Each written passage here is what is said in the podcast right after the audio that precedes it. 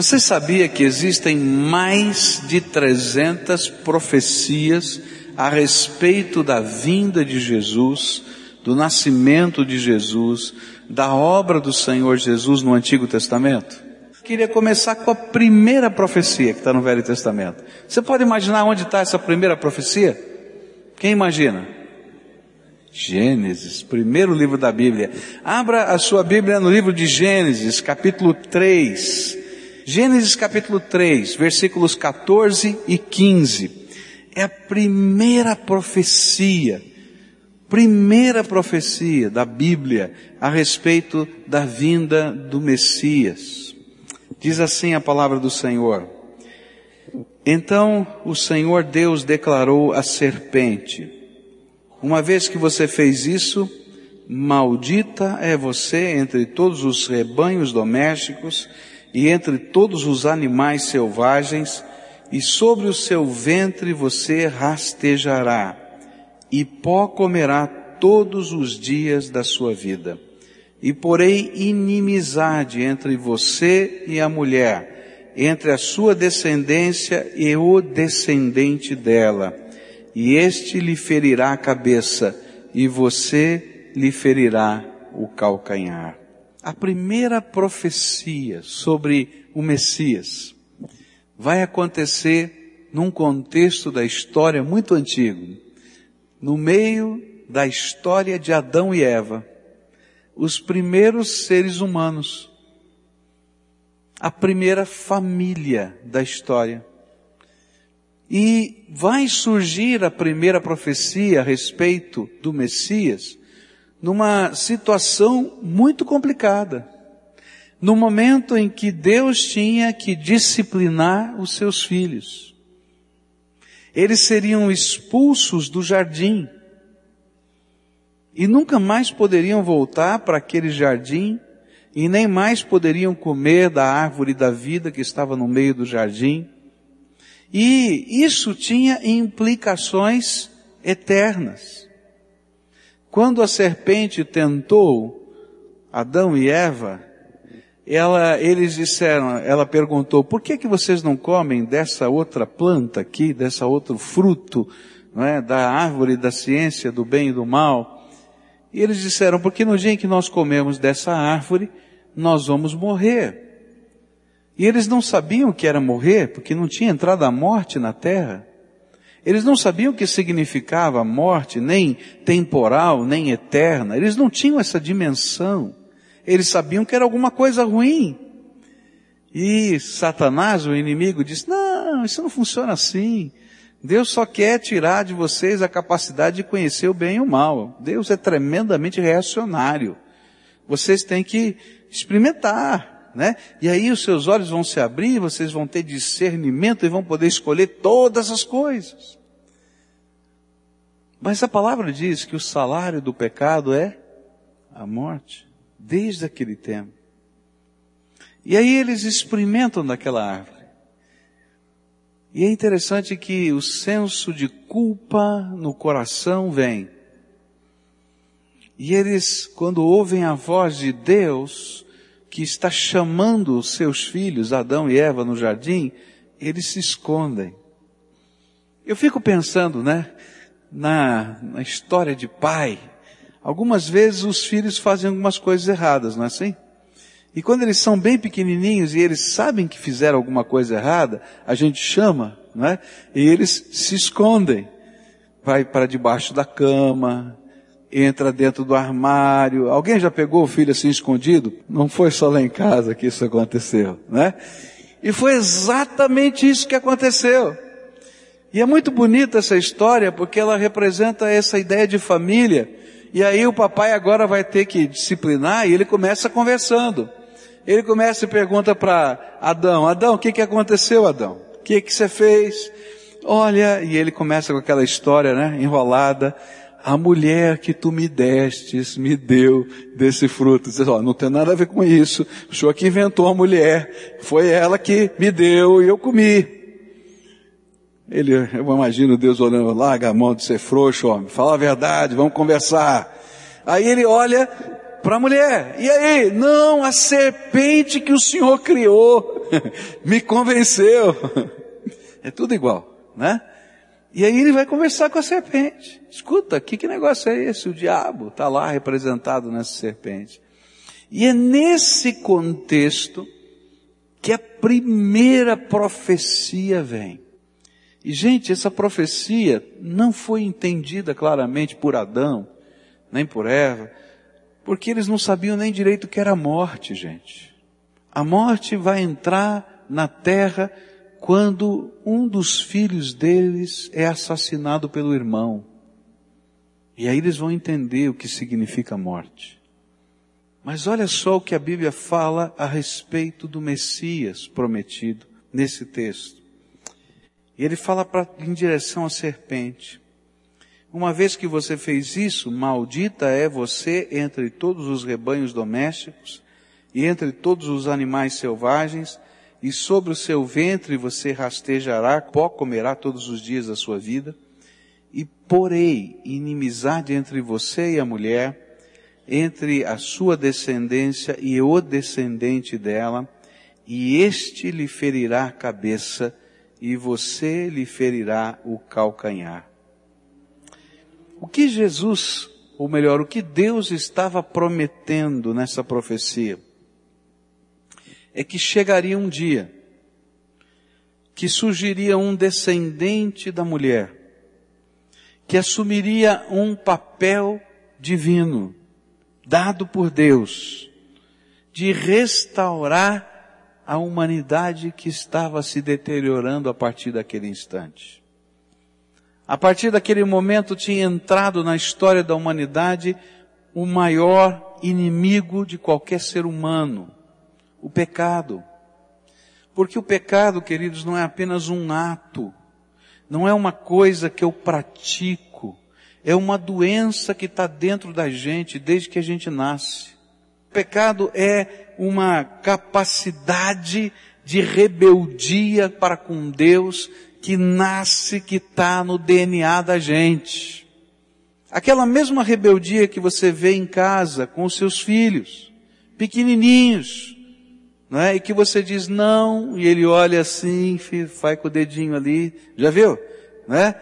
Não, ele fica assim, com a mãozinha aqui assim, né? E vai, vai testando você. É a mesma rebeldia que está lá e que está dentro da gente. Só que a gente não faz isso para mexer em alguma coisa, a gente faz como um ato de rebelião à vontade soberana de Deus na nossa vida. Assim como seu filho faz com você que é autoridade na sua casa. E esse, essa rebeldia que está dentro da gente, ela faz com que a gente se afaste de Deus. E toda a raça humana, por causa do pecado, dessa doença, essa rebeldia, que vai gerar atos, mas principalmente esse sentimento de rebeldia, vai sendo a raça humana degradada. E a comunhão com Deus vai se quebrando. E aquilo que a gente vê nessa história em Gênesis é o que acontece na história do ser humano. Assim como Adão sabia que Deus existe, todo ser humano sabe que existe um ser superior. Você pode ir em qualquer lugar do mundo, em qualquer cultura, em qualquer religião, existe no coração do homem o sentimento de que há um Deus. Ele não sabe quem é, mas há um Deus. Ah, não é possível. Mas apesar dele saber que há um Deus, como Adão sabia, Toda vez que Deus o chama e tenta conversar com ele, ele se esconde.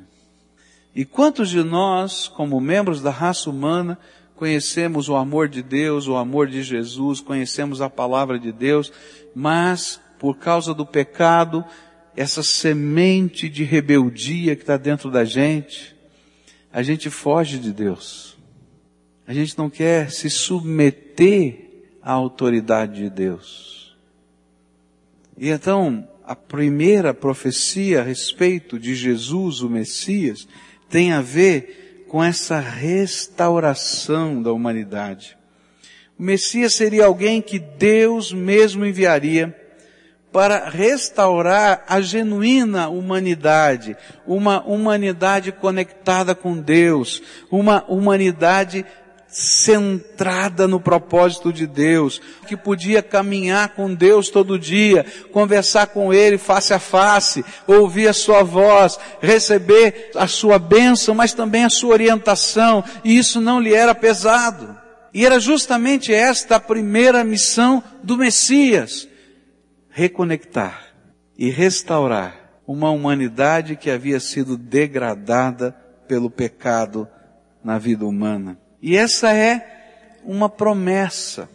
E é isso que a gente tem que entender, tanto no Velho Testamento quanto no Novo Testamento, o plano de Deus para a nossa salvação é o mesmo. A gente só pode ser reconectado com Deus através da fé. A fé no Messias de Deus, no prometido de Deus, que restauraria o homem da decadência do seu pecado. No Velho Testamento, essa fé era uma fé em algo que Deus faria. Eu creio que a promessa do Messias vai acontecer e que de alguma maneira eu sou participante dessa promessa na minha vida. E hoje, eu sei que Jesus, o Messias, já veio e Ele é o Salvador da minha alma. O plano de Deus é o mesmo. Não mudou. Só o Messias de Deus prometido no Velho Testamento, realizado em Cristo Jesus e agora abraçado por fé naqueles que creem na história do Evangelho, na mensagem de boas novas de Deus, é que a gente pode ser reconectado com Deus. Mas o que o Messias faria? Como ele trabalharia? E aí então o segundo aspecto dessa profecia tremendo.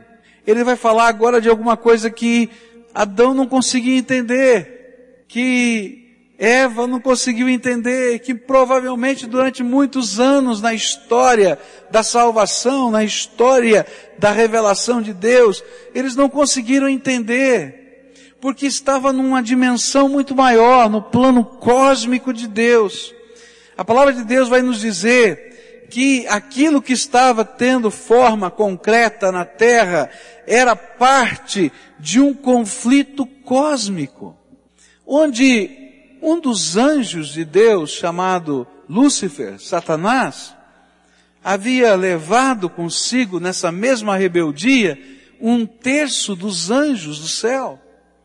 E eles agora, sabendo que o juízo de Deus cairia sobre eles, usaram uma tática de retardação. E então eles enviaram, eles vieram à terra e pegaram a menina dos olhos de Deus, o homem. A Bíblia diz que o homem é a menina dos olhos de Deus, a coroa da criação. E ele diz o seguinte, se a gente conseguir levar a humanidade com a gente, Deus vai ter misericórdia deles, porque é a menina dos olhos. E a gente vai ganhar tempo para a nossa batalha. E é isso que está acontecendo. Ninguém entendia isso. Adão não entendeu, Eva não entendeu, mas Deus revelou isso na primeira profecia. E Ele vai dizer isso para a gente, que agora essa batalha do pecado que se trava no teu coração e que tem efeitos concretos na tua vida, ela tem uma dimensão cósmica, ela tem algo a ver com a batalha de Deus contra o inimigo das nossas almas, Satanás. E nessa história ele aparece como que? O tentador das nossas almas. Adão e Eva não tinham desculpa, porque pecado é escolha. Cada um de nós escolhemos viver em rebeldia contra Deus ou não. Mas eles estavam ali trabalhando o cenário. Satanás e os seus demônios estavam trabalhando o cenário. E isso está a ver com a questão cósmica. E ele aparece como o tentador, como o mentiroso. E a mentira de Satanás é uma mentira sutil. Ele pega um fato, tá? E ele dá uma conotação um pouquinho diferente. O que, que vai acontecer quando você comer do fruto desta árvore que Deus proibiu? Eu vou morrer. E ele disse, você não vai morrer. Olha a sutileza. Ele diz assim: você não vai morrer imediatamente. Você não vai ser fulminado com um raio. Mas ele é mentiroso. Porque a morte está semeada nas nossas células desde o dia que nós nascemos. E sabe por que, que a gente não morre ou não acabou a raça ali? Porque Deus é bom e a misericórdia dele dura para sempre. E ele abriu um tempo de vida para você que eu não sei quantos anos tem, ainda que desde quando você nasceu, a morte está semeada dentro do teu DNA. E mais, morte tem uma conotação espiritual. Se você vive a sua vida inteira separado de Deus aqui na terra, rebelde, sabendo que Deus existe, sabendo que Ele fala, mas não sendo aquele filho que se submete à autoridade do Pai, nem está na casa do Pai. Então, a sua rebeldia passa para a eternidade. E você vai andar com seus conselheiros. E se toda a tua vida o teu conselheiro foi a serpente, o diabo, tu vai ficar com ele aqui e lá para a eternidade. É só isso. Só que ele não conta a história toda. E por isso é que ele vai surgir aqui, nessa batalha cósmica em relação ao homem, como grande sedutor. Aquele que está dizendo meias verdades junto com mentiras e que engana. Ainda que o ser humano seja responsável pelos seus atos, nós temos um inimigo que é adversário e que monta ciladas. E para muita gente é esse inimigo aquele que oprime, escraviza. E a promessa que Deus está fazendo é que o Messias seria aquele que esmagaria a cabeça da serpente mesmo que para isso ele tivesse que ser picado por ela no seu calcanhar. E aqui você tem um outro aspecto da profecia que é Adão e Eva não conseguiram entender na hora. É que essa libertação, essa destruição das obras do maligno, ela teria um alto custo para o Messias de Deus. Não seria fácil ele ia esmagar a cabeça da serpente, ia ser vitorioso, mas a cobra ia picar o seu calcanhar. Dá para entender isso? Tremendo. É interessante que nessa figura profética, o sofrimento de Jesus na cruz, o sofrimento de Jesus por nós, seria instrumento para conquistar a nossa liberdade, a nossa salvação. E o que a Bíblia está dizendo é que o Messias de Deus, aquele que é o nosso Salvador, aquele que pode transformar a nossa vida, ele pagaria o preço, um preço alto, para nos redimir e resgatar. A gente olhou para a primeira profecia no livro de Gênesis, e eu queria comparar essa profecia com o seu cumprimento visto do ponto de vista do céu. A gente está olhando aqui da terra para cima e está ouvindo Deus falar e tal. Mas quando chega no livro do Apocalipse, esta profecia é interpretada do ponto de vista do céu. Agora, o céu está mostrando o que está acontecendo, porque Jesus entrou na minha história, na sua história, na história da humanidade e na história de todos quantos querem que Ele seja o Senhor da sua vida. Porque não tem outro jeito. Ou Jesus é Senhor da nossa vida, ou eu continuo como Adão perambulando pelo paraíso sem sentir que ele é um paraíso. Porque eu estou desconectado com Deus. Olha só o que a Bíblia diz em Apocalipse capítulo 12. Diz assim a palavra do Senhor. Houve então uma guerra nos céus. Miguel e os seus anjos lutaram contra o dragão. E o dragão e os seus anjos revidaram mas estes não foram suficientemente fortes e assim perderam o seu lugar nos céus. O grande dragão foi lançado fora. Ele é a antiga serpente chamada Diabo ou Satanás, que engana o mundo todo. E ele e os seus anjos foram lançados à terra. E então ouvi uma forte voz dos céus que dizia, Agora veio a salvação, o poder e o reino do nosso Deus e a autoridade do seu Cristo, pois foi lançado fora o acusador dos nossos irmãos, que os acusava diante do nosso Deus dia e noite. E eles o venceram pelo sangue do Cordeiro e pela palavra do testemunho que deram diante da morte, não amaram a própria vida. Portanto, celebrem os céus e os que neles habitam, mas ai da terra e do mar, pois o diabo desceu até você, e ele está cheio de fúria, pois sabe que lhe resta pouco tempo. Olha que coisa tremenda. Porque Deus amou a você e a mim, amou as pessoas desse mundo de uma maneira tão intensa. Deus teve que aguentar Satanás passeando no trono de Deus, em volta do trono de Deus todo dia. Tem que amar muito, fala a verdade. A vontade que eu tenho, meu sangue italiano ferve, arrebenta logo, fulmina, acaba com a raça.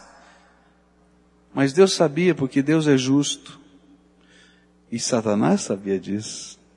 Que no dia em que ele fulminasse Satanás, por causa da sua justiça, ele tinha que fulminar todo ser humano, todo ser humano, todo ser humano, porque o Messias ainda não tinha feito a sua obra.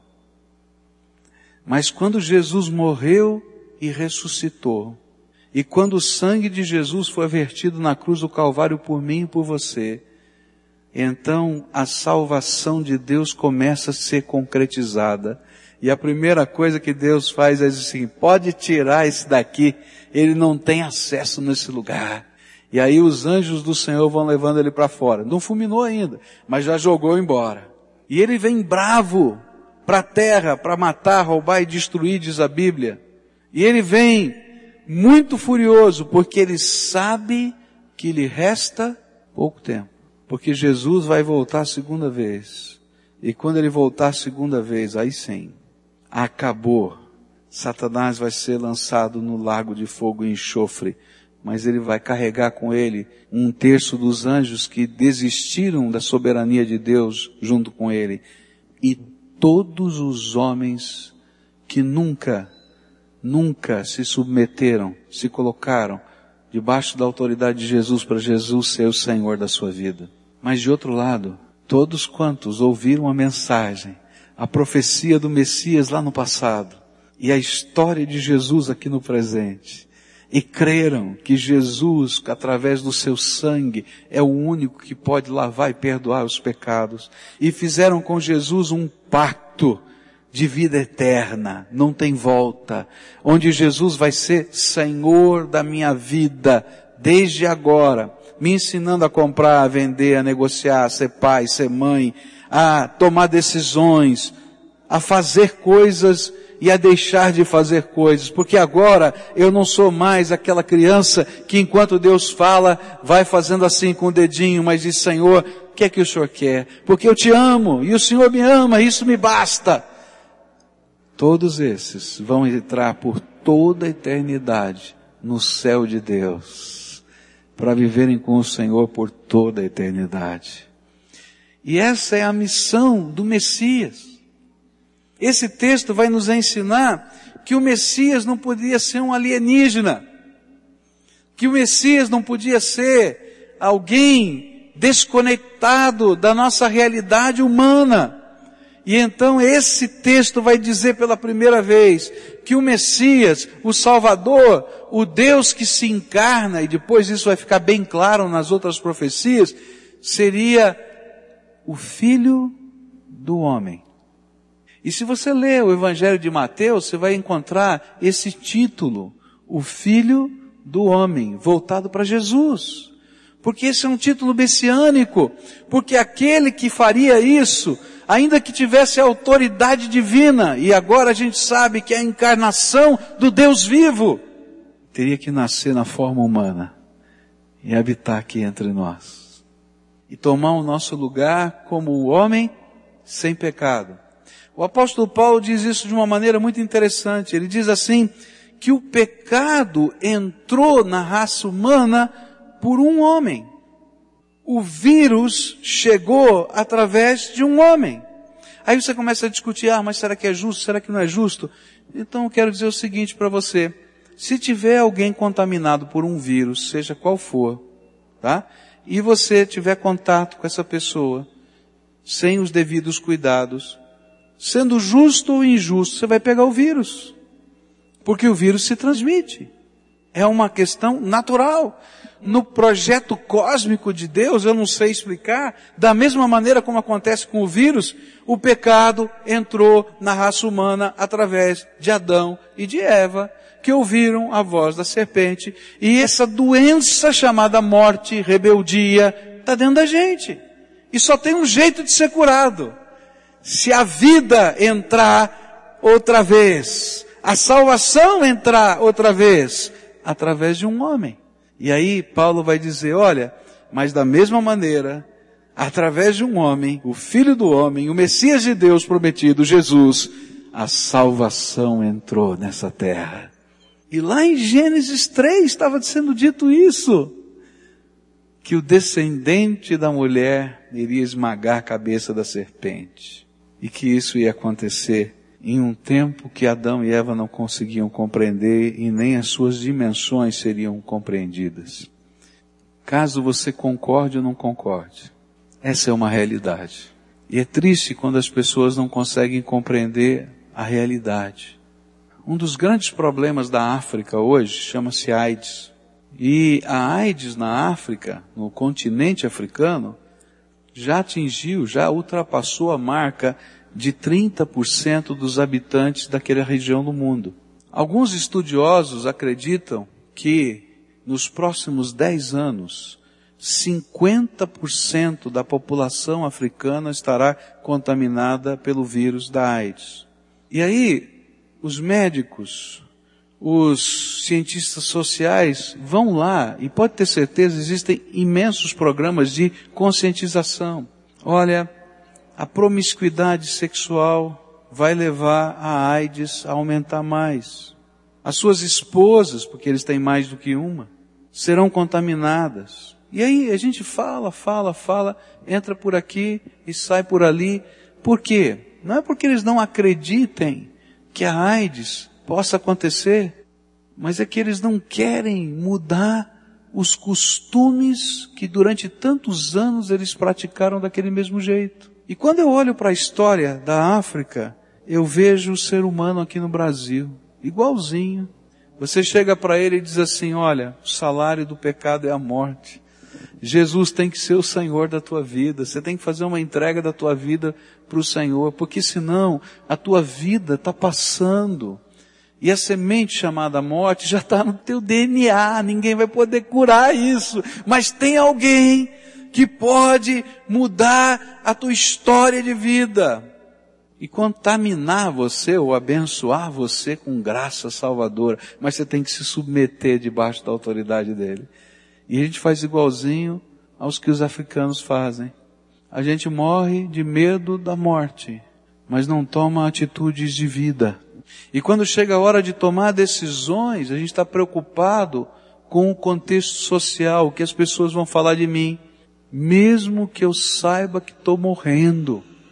E ao invés de resolverem a questão de uma maneira definitiva, eles vão achando os meios paliativos.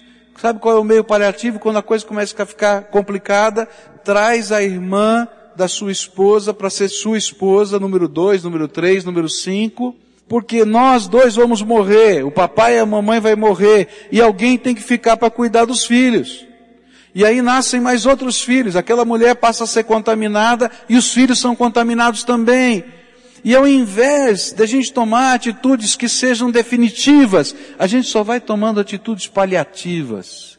E a desgraça vai aumentando na nossa história.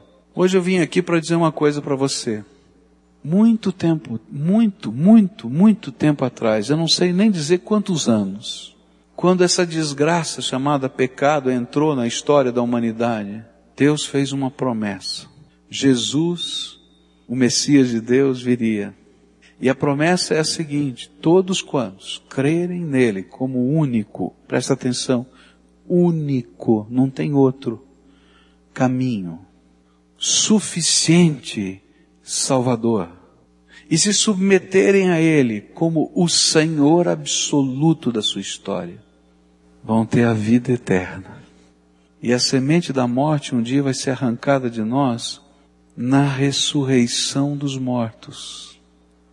E a Bíblia fala de duas ressurreições. A primeira ressurreição é a ressurreição da vida.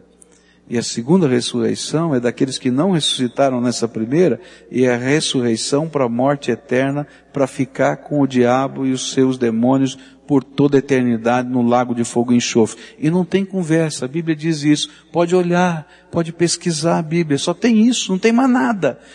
Não aparece qualquer outro caminho intermediário, porque a Bíblia diz, Jesus disse, eu sou o caminho, a verdade e a vida, e ninguém vem ao Pai senão por mim.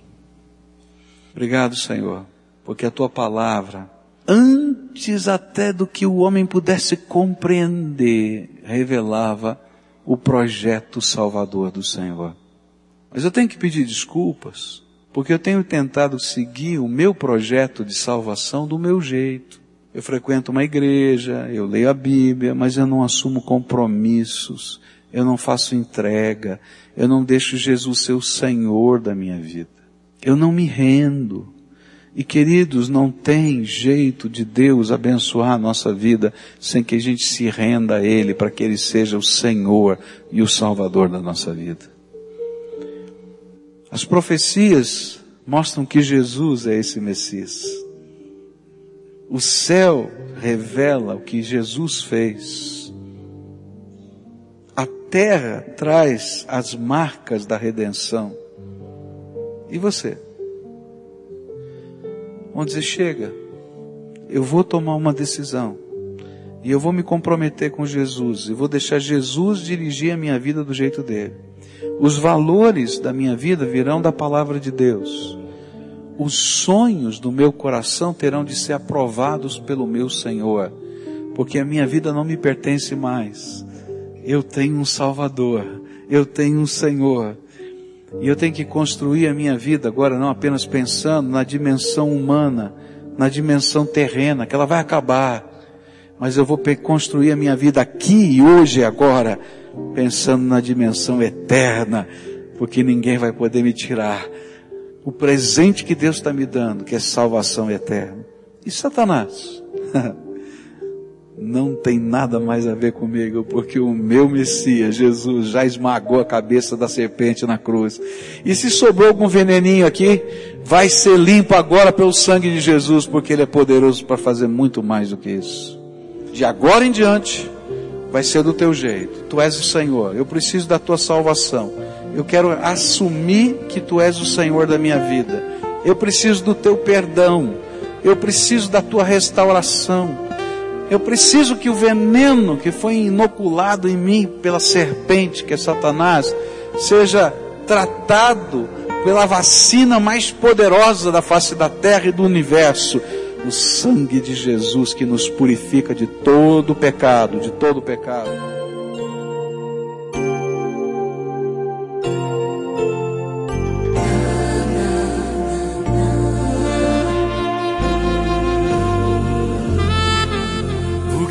pode Deus fazer com um homem que se compromete a abrir sua alma para sua glória?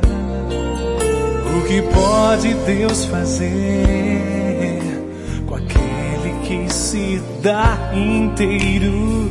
Se faz servo humilde, pronto a trabalhar. Ele faz tantos milagres, ele muda tanta história. Quando o homem se entrega para o louvor da sua glória, ele cura e liberta.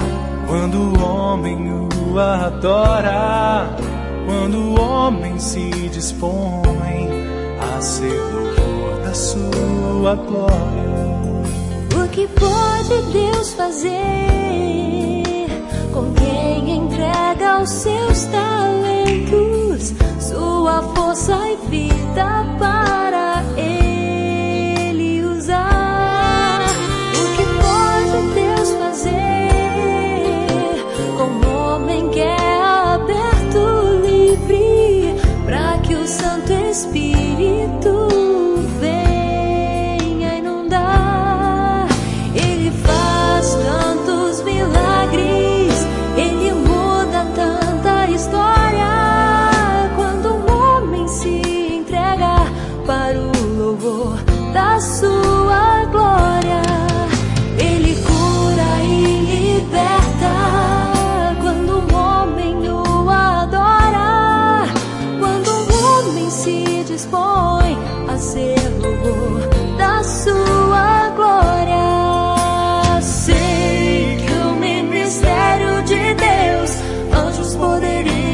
fazer.